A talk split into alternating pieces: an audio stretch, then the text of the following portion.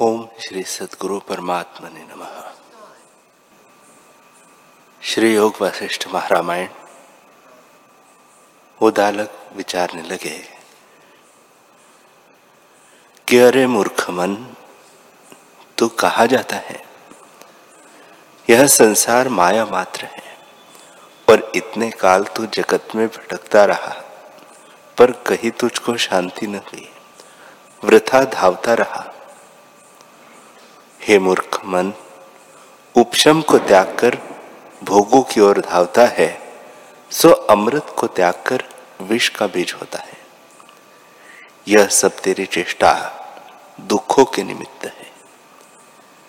जैसे कुशवारी अपना घर बनाकर आप ही को बंधन करती है, तैसे ही तू भी आपको आप संकल्प उठाकर बंधन करता है। अब तो संकल्प के संसरने को त्याग कर आत्मपद में स्थित हो कि तुझको शांति हो। हे मन जिवा के साथ मिलकर जो तू शब्द करता है, वह दरदुर के शब्दवत व्यर्थ है। कानों के साथ मिलकर सुनता है तब शुभ अशुभ वाक्य ग्रहण करके मृग किनाई चेष्टा होती है। त्वचा के साथ मिलकर जो तू स्पर्श की इच्छा करता है, सो हाथी की नहीं नष्ट होता है। रसना के स्वाद की इच्छा से मछली की नहीं नष्ट होता है, और गंध लेने की इच्छा से भंवरे की नहीं नष्ट हो जाएगा। जैसे भंवरा सुगंध के निमित्त फूल में फंस मरता है, तैसे ही तू फंस मरेगा और सुंदर स्त्रियों की वांछा से पतंग किनाई जल मरेगा। हे मूर्ख मन जो एक इंद्रिय का भी स्वाद लेते हैं तो वे नष्ट होते हैं। तू तो पंच विषय को सेवने वाला है। क्या तेरा नाश न होगा? ऐसे तो इनकी इच्छा त्याग कि तुझको शांति हो।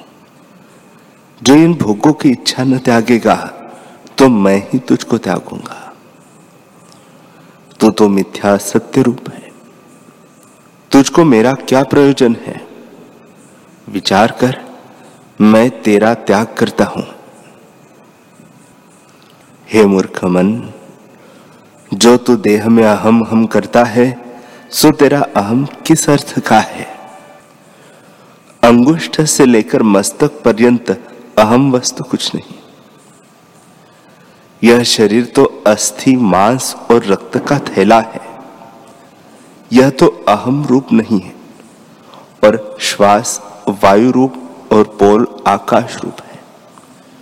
यह पंच तत्व का जो शरीर बना है, उसमें अहम रूप वस्तु तो कुछ नहीं है। हे मूर्ख मन, तू अहम अहम क्यों करता है? यह जो तू कहता है कि मैं देखता हूँ, मैं सुनता हूँ, मैं सूंघता हूँ, मैं स्पर्श करता हूँ, मैं स्वाद लेता हूँ और इनके इष्ट अनिष्ट में राग द्वेष से जलता है, सो वृथा कष्ट पाता है। रूप को नेत्र ग्रहण करते हैं। नेत्र रूप से उत्पन्न हुए हैं और तेज का अंश उनमें स्थित है, जो अपने विषय को ग्रहण करता है। इसके साथ मिलकर तो क्यों तपायमान होता है? शब्द आकाश में उत्पन्न हुआ है और आकाश का अंश श्रवण में स्थित है। जो अपने शब्द गुण को ग्रहण करता है। इसके साथ मिलकर तो क्यों राग द्वेष होकर तपायमान होता है? स्पर्श इंद्रिय वायु से उत्पन्न हुई है और वायु का अंश त्वचा में स्थित है। वही स्पर्श को ग्रहण करता है। उससे मिलकर तो क्यों राग द्वेष से तपायमान होता है? रसना इंद्रिय जल से हुई है और जल का अंश जिह्वा है। जो अग्रभाग में स्थित है, वही रस ग्रहण करती है।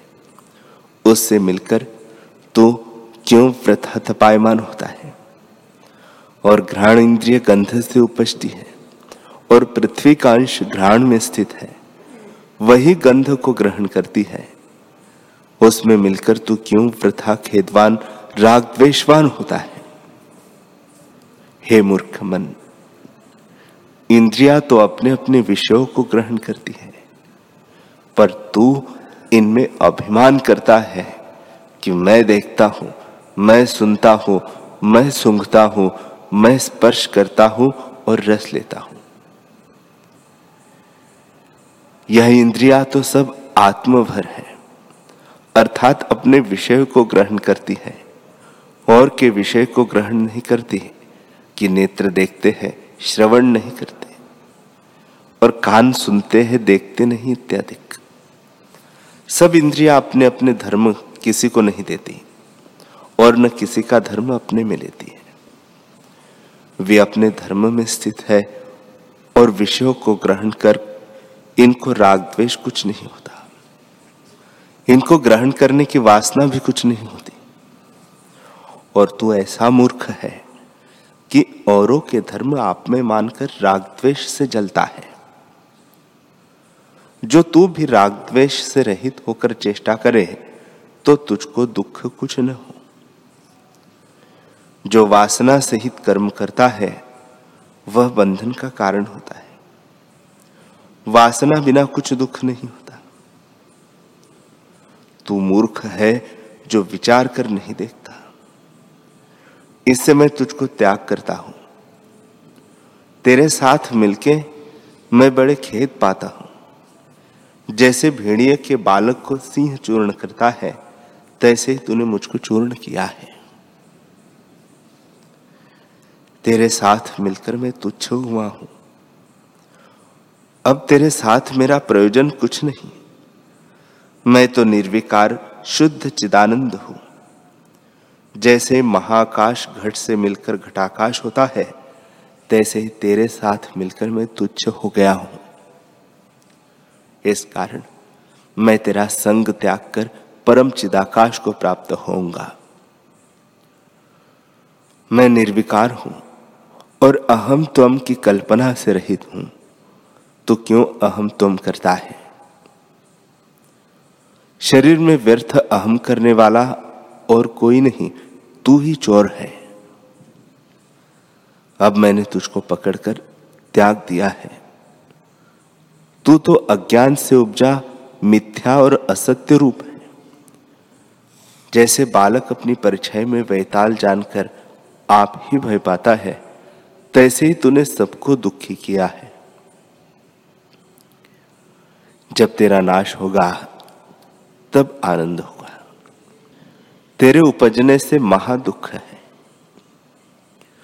जैसे कोई ऊँचे पर्वत से गिर के कूप में जा पड़े और कष्टवान हो। तैसे ही तेरे संग से मैं आत्मपद से गिरा, देह अभिमान रूपी गड्ढे में, राग द्वेष रूपी दुख पाता था। पर अब तुझको त्याग कर मैं निरअहकार पद को प्राप्त हुआ हूँ।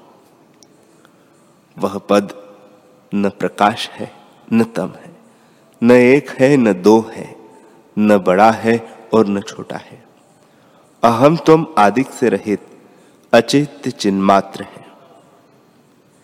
जरा मृत्यु, राग, द्वेष और भय सब तेरे संयोग से होते हैं। अब तेरे वियोग से मैं निर्विकार शुद्ध पद को प्राप्त होता हूँ। हे मन, तेरा होना दुख का कारण है। जब तू निर्वाण हो जाएगा तब मैं ब्रह्मरूप होऊँगा। तेरे संग से मैं तुच्छ हुआ हूँ। जब तू निवृत्त होगा, तब मैं शुद्ध होऊँगा। जैसे मेघ और कुहरे के होने से आकाश मलिन भासता है, पर जब वर्षा होती है, तब शुद्ध और निर्मल हो रहता है। तैसे ही तेरे निवृत्त हुए निर्लेप अपना आप आत्मा भासता है।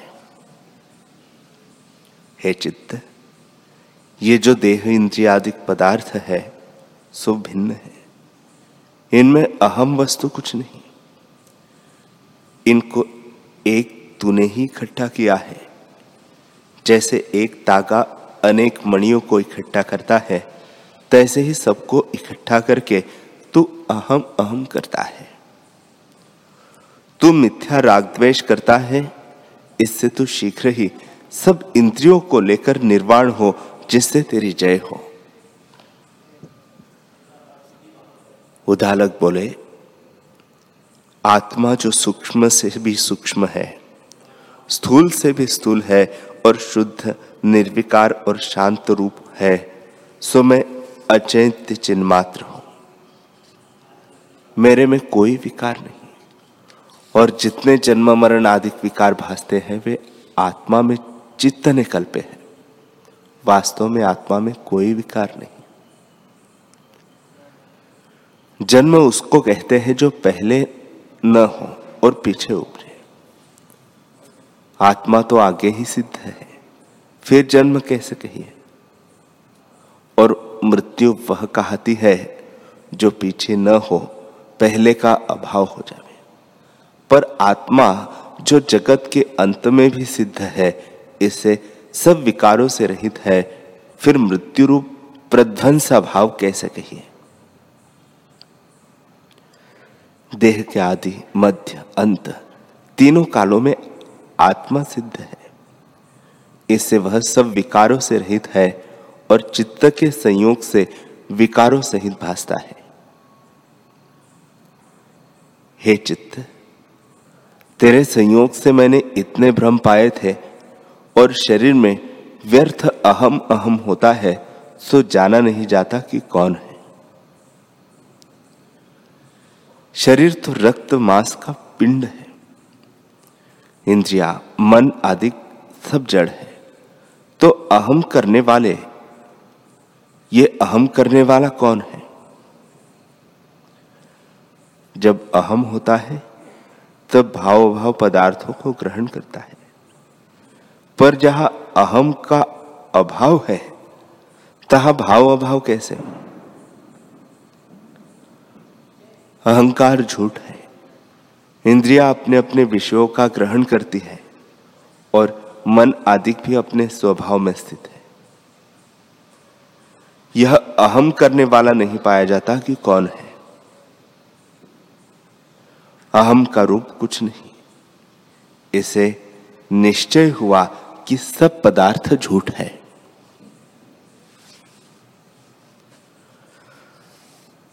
अहंकार का ग्रहण करने वाला भी झूठ है, और जितने पदार्थ है, वे अहंकार से होते हैं। मैं इससे मिलकर देह इंद्रियों के इष्ट अनिष्ट में क्यों राग द्वेष करूँ? इसका और मेरा कुछ संयोग नहीं। मैं तो निर्लेप और अद्वैत आत्मा हूँ। संयोग किससे हो? मैं भाव रूप ब्रह्म हूँ। मेरा संयोग किससे हो? यह तो सब असत्य रूप है। और जो कहिए देहादिक है तो भी संयोग नहीं बनता। जैसे लोहे और मिट्टी का संयोग नहीं होता। यह बड़ा आश्चर्य है कि सबका अहम करने वाला कौन था? यह मिथ्या अहंकार अज्ञान से दुखदायक था। जैसे अज्ञान से बालक को वैताल भास्कर दुख देता है, तैसे ही अविचार से दुख होता है। जैसे पहाड़ पर बादल स्थित होता है तो पहाड़ बादल नहीं होता और बादल पहाड़ नहीं होता। तैसे ही आत्मा अनात्मा नहीं होता और अनात्मा आत्मा नहीं होता। जैसे सूर्य की किरणों में जल और रस्सी में सर्प भासता है, तैसे ही आत्मा में अहंकार भासता है और विचार करने से अहंकार कुछ नहीं निकलता। जहाँ अहंकार है, वह दुख भी आस्थित होते हैं। जैसे जहाँ मेघ होता है, वह बिजली भी होती है।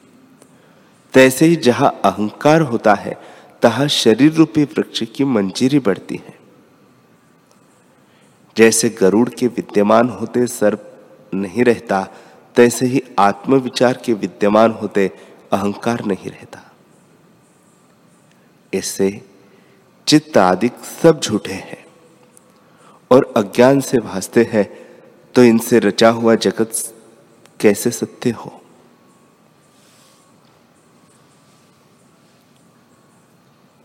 यह जगत अकारण है।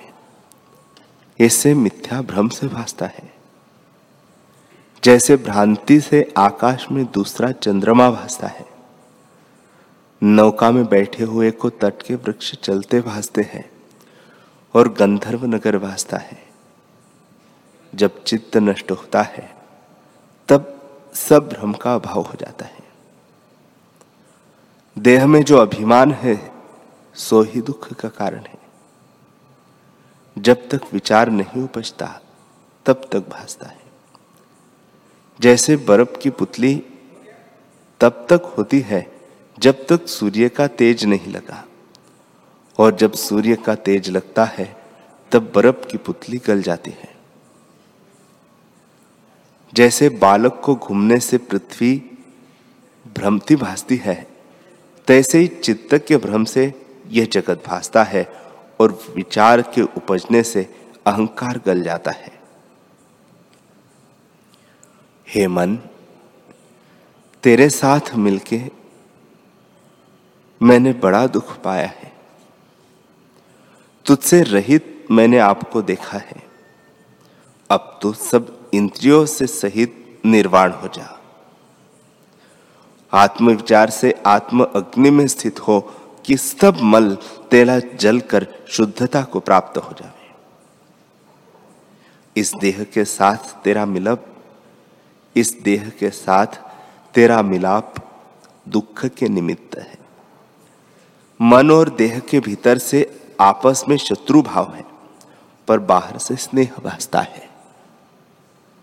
भीतर दोनों परस्पर नाश करने की इच्छा करते हैं। जो दुख होता है तो मन उसके नाश की इच्छा करता है। और देह कहती है, मन न हो तो मेरे में कोई दुख नहीं। इसका मिलना ही दुख का कारण है। हे मूर्ख मन, देह को तेरे संग से दुख होता है, स्वतः नहीं। मन में देह का अभिमान न हो तो भी कोई दुख नहीं। इसके संयोग से ही दुख होता है और बिछुरने से दुख कुछ नहीं। तैसे ही मन और देह का संयोग कुछ नहीं। जैसे जहाँ अंगारों की वर्षा होती है, वह बुद्धिमान नहीं रहते।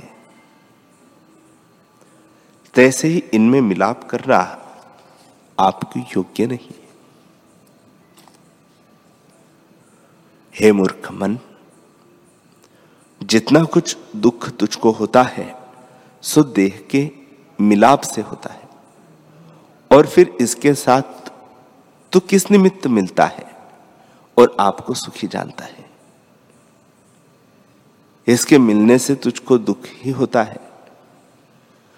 परंतु तू ऐसा मूर्ख है, जो बारंबार देह की ओर ही दौड़ता है और सुख जानता है, पर तेरा नाश होता है।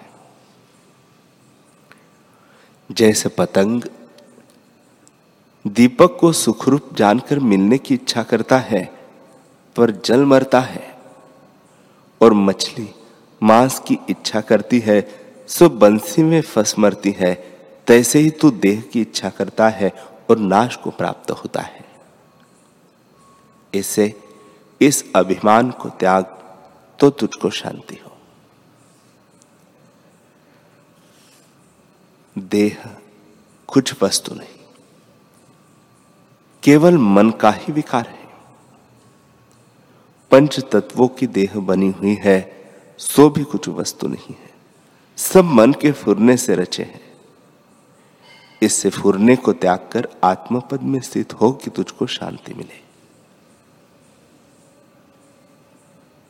मैं तो इससे अतीत शुद्ध चिदानंद स्वरूप हूँ। मेरे पास न कोई मन है और न ही इंद्रिया है। मैं अद्वैत रूप हूँ। जैसे राजा के समीप में कोई नहीं होता, तैसे ही मेरे निकट मन और इंद्रिया कोई नहीं।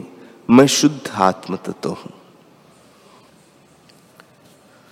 भोगों से मुझे क्या प्रयोजन है कि उनसे मिलकर दीनता को प्राप्त हो? मुझको इनके साथ कुछ प्रयोजन नहीं। चीर पर्यंत रहे अथवा अभी नष्ट हो जाए इनके नाश होने से मेरा नाश नहीं होता और ठहरने से प्रयोजन सिद्ध नहीं होता। मैंने इनसे आपको भिन्न जाना है। जैसे तिलों में तेल निकाल लिया जाए, जैसे तिलों से तेल निकाल लिया तब फिर तिलों में नहीं मिलता। और दूध से माखन निकाल लिया, तब फिर दूध में नहीं मिलता। तैसे ही विचार करके अपना आप निकाल लिया, तब फिर इसके साथ नहीं मिलता। मैं शुद्ध चिदानंद आत्मा हूँ। सब जगत मेरे आश्रय है और सब में मैं एक अनिश्चित हूँ। अब मैं उसी स्वरूप में स्थित हूँ। श्री श्री वशिष्ठ जी बोले रामचंद्र जी, ऐसे विचार कर उदालक ब्राह्मण, विषयों से वृत्ति और निवृत्ति करके पद्मासन बाँध, प्रणव अर्थात अर्ध मात्रा और अकार उकार मकार की क्रम से उपासना करने लगा और प्राणायाम करके मात्रा का ध्यान किया। आकार ब्रह्मा, उकार विष्णु मकार शिव और अर्ध मात्रा तुरिया इनकी क्रम सहित उपासना करने लगा। प्रथम रेचक प्राणायाम करने लगा और आकार की ध्वनि के साथ रेचक किया। उससे सब प्राणवायु भीतर से निकले और हृदय शून्य हो और शुद्ध हुआ। जैसे अगस्त्य मुनि ने समुद्र को शून्य किया था और आकाश से ऐसी ध्वनि हुई जो ब्रह्मा, विष्णु और रुद्र पर्यंत चली गई। और देह अभिमान को त्याग कर पूरे अष्टक को सुषुम्ना के मार्ग से प्राप्त किया। जैसे पक्षी आलय को त्याग कर आकाश मार्ग को उड़ता है, तैसे ही उदालक ने पूरे अष्टक को ब्रह्म रंध्र में स्थित किया। हट करने से दुख होता है। इस कारण जब तक सुख रहा, तब तक स्थित रहा और जब थका और पूरे का वायु अध से आया, तब उकार विष्णु रूप की ध्वनि और ध्यान के साथ कुंभक किया। जब सब प्राणवायु को आधार चक्र में रोका, न नीचे जावे, न ऊपर आवे तो प्राण स्थित हुए और उससे अग्नि निकली जिससे इसके सब पाप पुण्य जल गए। उसमें जब तक सुख रहा, तब तक स्थित रहा, क्योंकि हठयोग दुखदायक है। और फिर मकार की ध्वनि से रुद्र का ध्यान करके पूरक प्राणायाम किया। पूरक प्राणायाम करके सब स्थान वायु से पूर्ण किए और ऊर्ध्व को चित्तकला प्राप्त हुई। उससे यह औरों को पवित्र करने वाला हुआ। जैसे धुआँ आकाश को जाता है और जल पाकर औरों को शीतल करने वाला होता है, तैसे ही इसका शरीर औरों को पवित्र करने वाला हुआ है। जैसे मंदराचल से मथे हुए क्षीर समुद्र से कल्प वृक्ष निकला तैसे ही इसके शरीर में प्राण वायु स्थित हुई और पद्मासन बांधकर इंद्रियों को रोका।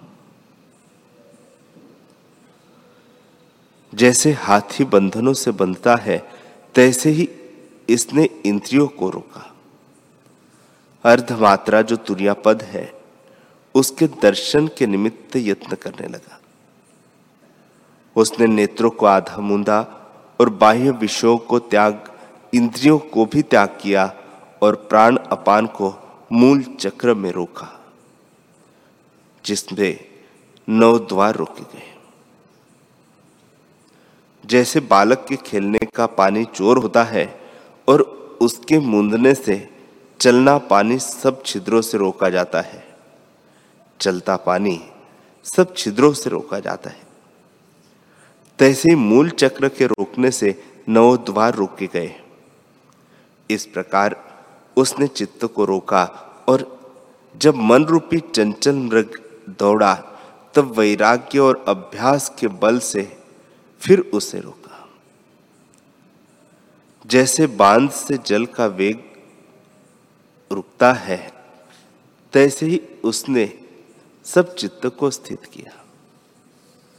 तब अंतकरण की जो सात्विक वृत्ति है उसको भी त्याग कर स्थित हुआ।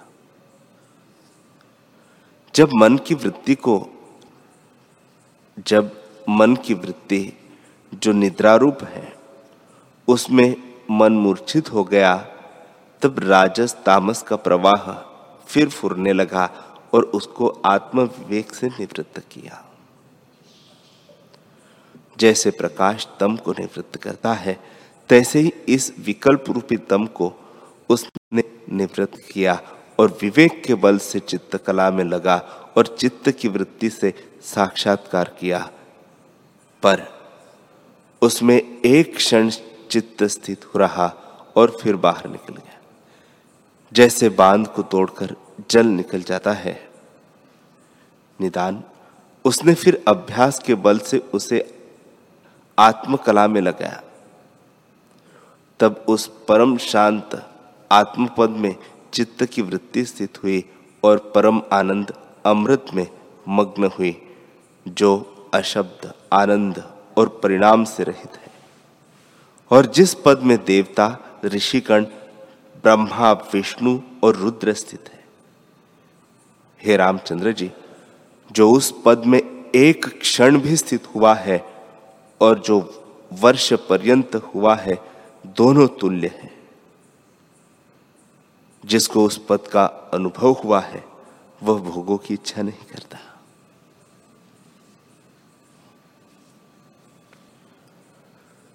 हरि ओ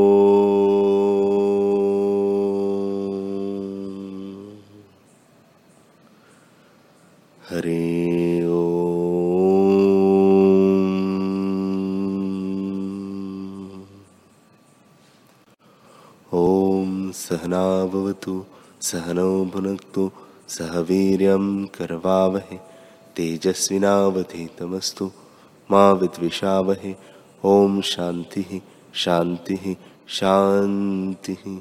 श्री सद्गुरुदेव भगवान की